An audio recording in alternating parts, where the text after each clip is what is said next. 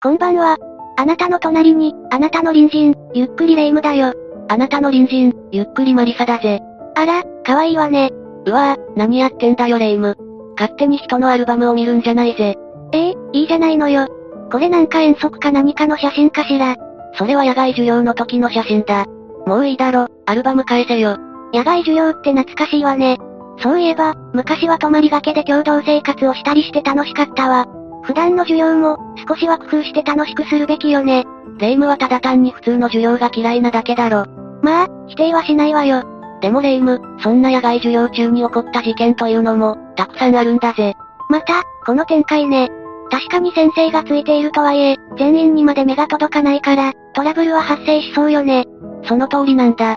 特に未解決事件になりやすい、失踪や行方不明事件が発生することが多いんだ。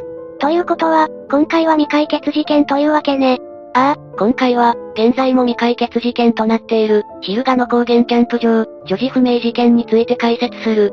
このチャンネルでは、事故や事件に関する事例を紹介していくわ。気になった方は、ぜひチャンネル登録と高評価をお願いなんだぜ。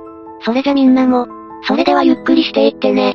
マリサ、昼賀の高原ってスキー場とかもある、あの岐阜県にあるキャンプ場よね。ああ、霊夢の言う通り、昼賀の高原は岐阜県郡上市高須町にある、有名なキャンプ場だ。冬はスキー場としても人気な、観光スポットでもあるんだ。そんなところで失踪事件なんて珍しいわね。そうなんだ。そして今回紹介する事件は、平成の神隠しとまで言われている事件なんだ。神隠しって穏やかじゃないわね。まずはこの事件の概要から見ていくぜ。これは2009年7月24日、昼賀の高原キャンプ場にて、一人の女児が行方不明となった事件だ。愛知県常滑西小学校5年の下村まなみちゃんが、学校用事の野外授業として、昼賀の高原キャンプ場を訪れることから始まる。キャンプ場での野外授業なんて楽しそうね。まさか事件が起こるなんて、誰も思っていないわよね。ああ、この野外活動は同校5年生の恒例行事で、前日の23日から3日間の予定で、児童85人と校長、教員ら数名と共に行われた。普通によくあるタイプの野外授業よね。しかも昼賀の高原キャンプ場だと、トラブルが起こりそうな気がしないのだけど。しかし事件は起こってしまうんだ。まなみちゃんは仲のいい友達と4人1組になって、このキャンプに参加していたんだ。そして2日目の24日午前7時半頃、この日の夜に予定されていた肝試しの下見のため、グループのメンバーと出かけた。そしてキャンプ場内の遊歩道を散策中に、突如一人だけ行方がわからなくなったんだ。ええー、4人1組で行動していたのに、1人だけいなくなるっておかしくない？それにキャンプ場だと多くの人がいるから、目撃情報もありそうな気がするけど。その通りだ。しかも一番最後にまなみちゃんを目撃していたのは、この学校の校長先生だったんだ。まなみちゃんたち4人は午前8時を回る少し前、校長先生が立っていた遊歩道にある、林道のカーブの前を通り過ぎているんだ。校長先生はその時まなみちゃんが、同じグループの女の子3人から、随分と遅れて歩いていたのを目撃しているんだ。その姿を見て心配になった校長先生は、しばらくしてグループの後を追うことにした。しかしその直後、引き返してきた女の子たちから、まなみちゃんの姿が見えなくなった。と知らされる。女の子たちがまなみちゃんの失踪を校長先生に伝えるまでの時間は、まなみちゃんが校長先生の前を通ってから、わずか10分足らずだったんだ。わずか10分って、本当に神隠しじゃないのよ。それに気になったんだけど、なんでまなみちゃん一人だけが、随分と遅れて歩いていたの？これには理由があったんだ。実はまなみちゃんは生まれてすぐに、心臓の手術をしていた。そして身長が120センチで体重が20キロという、とても小さい女の子だった。後に母親の証言でまなみちゃんは、ダウン症を患っていたことがわかっている。それじゃ、身体に障害があったということね。ああ、だから小学校でも、特別支援学級に在籍していたんだ。でもそんな状態の女の子なら、もっと目をかけておくべきだったんじゃないの？うーん、正直難しいところでもあるんだ。実際4人1組での集団行動であり、周りの子供たちも、まなみちゃんに気を配っていたとは思う。でも一応は遊歩道とはいえ林道なわけだから、少しの危険性はあったと思うんだけど。それが行方不明になった場所は、道なりに歩けば出発点の広場に戻るコースだった。校長先生が最後に目撃した場所周辺も、アスファルトで舗装された林道で、東側の斜面は、大人でも登れないような崖が広がっている。西側には一応小川があるものの、当時は溺れるような水深ではなかったんだ。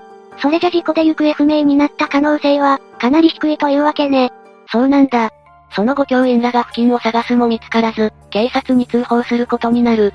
失踪の通報を学校から受けた岐阜県警は、すぐに同施設の捜索を開始した。でも観光スポットのキャンプ場だから、目撃証言とかありそうな気もするんだけど、それがそんなに簡単ではなかったんだ。このキャンプ場は約15万平米もある大きさだった。それに今回は、野外授業は学校の貸し切りだったので、一般のお客さんがいなかったんだ。そのため、キャンプ場全体には多くの捜査員が投入され、7日間で県警、市消防、ボランティアなど、延べ1700人が捜査に当たったんだ。すごい大人数での捜索になったのね。確かに冷静に考えたら、キャンプ場ってすごい大きさだったわ。岐阜県警の郡上警察署は、まなみちゃんが道に迷って、うずくまっている可能性があると判断して、最後の目撃場所付近を、徹底的に捜査した。ねえ、マリサ、もしかしてだけど、誰かに誘拐された可能性もあるわよね。もちろん警察も最初に誘拐の可能性を疑った。しかし当日は学校側がキャンプ場を貸し切っており、不審者の目撃情報もなかったんだ。それに何より誘拐だった場合は、偶発的にその場に出くわした人物、もしくは同日に、野外授業が行われることを知っていた人間が犯人になる。前者はともかく後者の場合は、前夜から早朝にかけて施設に潜入して、グループから遅れて歩くまなみちゃんを発見し、拉致したということになる。さすがにそこまで計画的な誘拐の可能性は低そうよね。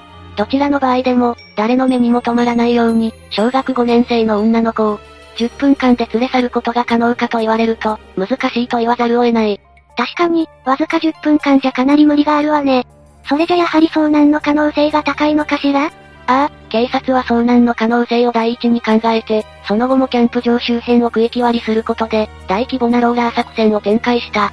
藪の中から林道の奥、周辺の建物や小川の中、さらには重機を使用して崖を崩して、土の中まで捜索したんだ。ここまでやっても発見できなかったのね。残念ながら、まなみちゃん本人どころか、彼女が所持していたものさえ、一切発見することができなかった。逆に考えるとこれで遭難の可能性の方が、かなり低くなったわけよね。そうなると、やはり何者かに連れ去られた可能性が高いとしか考えられないわよ。一応その他にも、事件発生当初は、熊に襲われたのではないか、との予想もあったんだ。確かにキャンプ場には、野生の熊に注意するように、注意喚起されているところがあるわね。実際、郡上市では、各地で月のワグマの出没も目撃されていた。でももし熊に襲われたとしたら、逆に遺留品が見つかるはずよね。さすがレイム、その通りなんだ。だが警察の捜索では、衣服や靴等が一切発見されていなかった。それじゃ、熊の可能性もほとんどないわよね。ますます不可解すぎるわ。それで結局はどうなったの？残念ながら現在も未解決事件として、捜査が続けられている。うーん、本当に神隠しだったのかしら。霊夢の言うような、神隠しのようなオカルト説をはじめ、この事件に関してもネットなどでは、様々な憶測や説が溢れ返っているんだ。さすがにこれだけ謎が多い失踪事件だと、ネットとかでも騒がれるわよね。それでどんな考察や説があるの？それじゃ少しネット上の考察を紹介する。ここからは、あくまで考察や説であることを前提として見てほしい。霊夢はここまでの流れを見ていて、何かおかしいと思うことはないか？うーん、やはりまなみちゃんがいなくなる直前かしらね。グループの他の3人より遅れて歩いていた。というのが気になるわね。本当に、まなみちゃんの状態に気を配っていたなら、このようなことにならないわよね？おう、レイムいい推理だぜ。そもそも今レイムが言った内容なんだが、冷静に考えると確証は何もないんだ。ええー、どういうことよ？まなみちゃんがいなくなる直前の状況は、すべて校長先生の証言でしかないんだ。そういえばそうよね。それに、実際にまなみちゃんがいなくなったのを確認したのは、グループの他の3人だったわ。するとまさか。まあ、あくまで一つの説として聞いてほしい。霊夢が思ったように、校長先生が何かを隠しているんではないか。という説が上がっている。やっぱりそうなるわよね。このような説が上がってくる理由には、この事件は不可解に思われる点がいくつかあるんだ。まず一番が、まなみちゃんがいなくなってから、学校側は3時間も経過してから警察に通報している。でもそれまでは学校の職員で、捜索していたというだけのことよね。それに3時間くらいなら、許容範囲のような気もするけど。いや、普通1時間も探して見つからなかったら、警察に通報するのが普通なんだ。まして今回は学校の野外授業。何か問題が起こらないように、最善の行動をとるはずなんだ。それじゃ、意図的に警察に通報しなかったということ？おそらくこの3時間の間に、まなみちゃんの身柄を拘束して、運び出した可能性が高いんだ。この説でもまなみちゃんは、誘拐されたと考えられているのね。レイム、正直私もまなみちゃんは、誘拐されたと思っているんだ。やはりキャンプ場に、遺留品が何一つ見つかっていない、ということがその証拠だと思う。しかも警察や自衛隊が1000人以上で捜査しているのに、何も見つからない。この時点でまなみちゃんは、すでにキャンプ場にはいない、と考えるのが妥当じゃないか？それじゃ、誰がまなみちゃんを誘拐したのよ？そこについては様々な説が上がっている。でも確か今回の野外授業は、キャンプ場を貸し切っているって言ってたわよね。ということはキャンプ場には、学校関係者しかいないということじゃない。それじゃ学校関係者が犯人じゃないの？その可能性は高いとは思う。ただ当日貸し切りとはいえ一般人も、入れないことはなかったらしい。ええー、どういうことよ？貸し切りだったんじゃないの？キャンプ場は広大だから、入り込もうと思えば簡単に入り込めたんだ。それじゃもし犯人がいるとして、その犯人が学校関係者なのか部外者なのか、特定できないじゃないのよ。そうなんだ。しかもここでキャンプをするということを、あらかじめ学校は周囲に伝えていたんだ。まあそうよね。別に隠す必要はないし、むしろ保護者や周辺の地域組織には告知した方が、安全だと考えるわよね。なので犯人、あるいは犯行グループは、誘拐することをあらかじめ計画していたという可能性も、十分に考えられる。ますますわからなくなってきたわ。ここで最初の校長先生の話に戻るんだ。これらのことからこの事件に関して校長先生が何か知っているのではないかと噂されるんだ。うーん、疑いたくなる気持ちはわかるけど。正直私も極論とは思うんだが、現状、校長先生の目撃情報しか手がかりがないんだ。それじゃ、校長先生がまなみちゃんを誘拐したということなの？いや、実際校長先生も野外授業の引率者だから、実行犯ではないと思われる。よってこの説では、校長先生は実行犯ではないものの、誘拐事件には関与しているのではないか、と考えられたんだ。つまり校長先生は真犯人を誘導して、まなみちゃんの誘拐に協力したのではないかと。こういった推測がされてしまっている。校長先生が共犯者の可能性がある。とこの説では言っているのね。実際、校長先生はこのキャンプ場に何回も来ているので、死刑等を理解している。さらには当然生徒のスケジュールも把握しているので、もし共犯者だとすれば、合点が行くことが多々あるんだ。でも校長先生が、教え子の誘拐に加担する目的や意味がわからないわよ。これは校長先生も、真犯人に利用されただけかもしれないんだ。つまり何らかの弱みを握られて、まなみちゃんの誘拐に加担したということね。少し強引な説ではあるが、可能性が全くないわけではないんだ。マリサ、もし誘拐事件としたら動機がわからないわ。身代金要求の電話とかもないのよね？レイム、何を言っているんだ？誘拐といえば身代金目的なのは、かなり昔の話なんだぜ。ええどういうことよ？今子供を誘拐する目的は二つと言われている。一つは人身売買。もう一つが臓器売買だ。マリサ、それこそ漫画やドラマの世界の話じゃないの？いやそんなことはないんだ。実際海外マフィアなどの手によって、安価な労働力としての人身売買は国際問題にもなっている。そんなことが日本でも起こっているなんて、信じられないわ。まして臓器の販売なんてあり得るの？いや、むしろ日本では臓器が不足しているんだ。そのために近年では、子供を誘拐して臓器を売買するケースの事件も、散見されている。人の行動とは思えないわね。レイム、アドレノクロムという言葉を知っているか？聞いたことがないわ。アドレノクロムとは、アドレナリンを酸化させたもので、若返りの薬と呼ばれている。この薬は少女を誘拐して恐怖を与えることで、アドレナリンを分泌させて生成していると言われているんだ。ちょっと待ってよ。それって日本で起こっている話なの？ちょっと現実味がなさすぎるんだけど。確かにな。日本で行うにはリスクが高すぎる。ちょっと考えにくいという霊夢の気持ちはわかるが、一方で、今の日本では年間1000人以上の子供が行方不明になっているんだ。ええ？そんなにいるの？日本って治安がいいと思っていたんだけど、そんなに子供たちがいなくなってるなんて。もちろんその全てが誘拐だとは限らないが、そのうちの一部がこのような目的で、さらわれている可能性があるんだ。それじゃ今回の事件も、人身売買や臓器売買を行っている、犯罪組織の仕業の可能性があるわけね。犯罪組織からすれば、何の接点もない女児を誘拐するわけだから、なかなか足がつきにくく、リスクも少ない。そして捜査する側としては、手がかりが非常に少ないため、犯人の特定が困難なんだ。でもさっきの話だと、マリサも10分で誘拐するのは不可能だ、と言ってなかったかしら？そこで校長先生が疑われることになり、さっきのような説が出回っているんだ。なるほどね、校長先生が手引きしていれば、この短時間でも誘拐が可能だということね。そういうことだ。まあ、ちょっと飛躍しすぎた説になっているが、この事件の鍵は校長先生だと言っているんだ。そしてまなみちゃんに関しても、消去法で考えた結果、誘拐された可能性が一番高いと思われる。でも、家族からしたらたまったもんじゃないわね。それに校長先生もそんな噂があるなんて、かわいそうだわ。そうなんだ。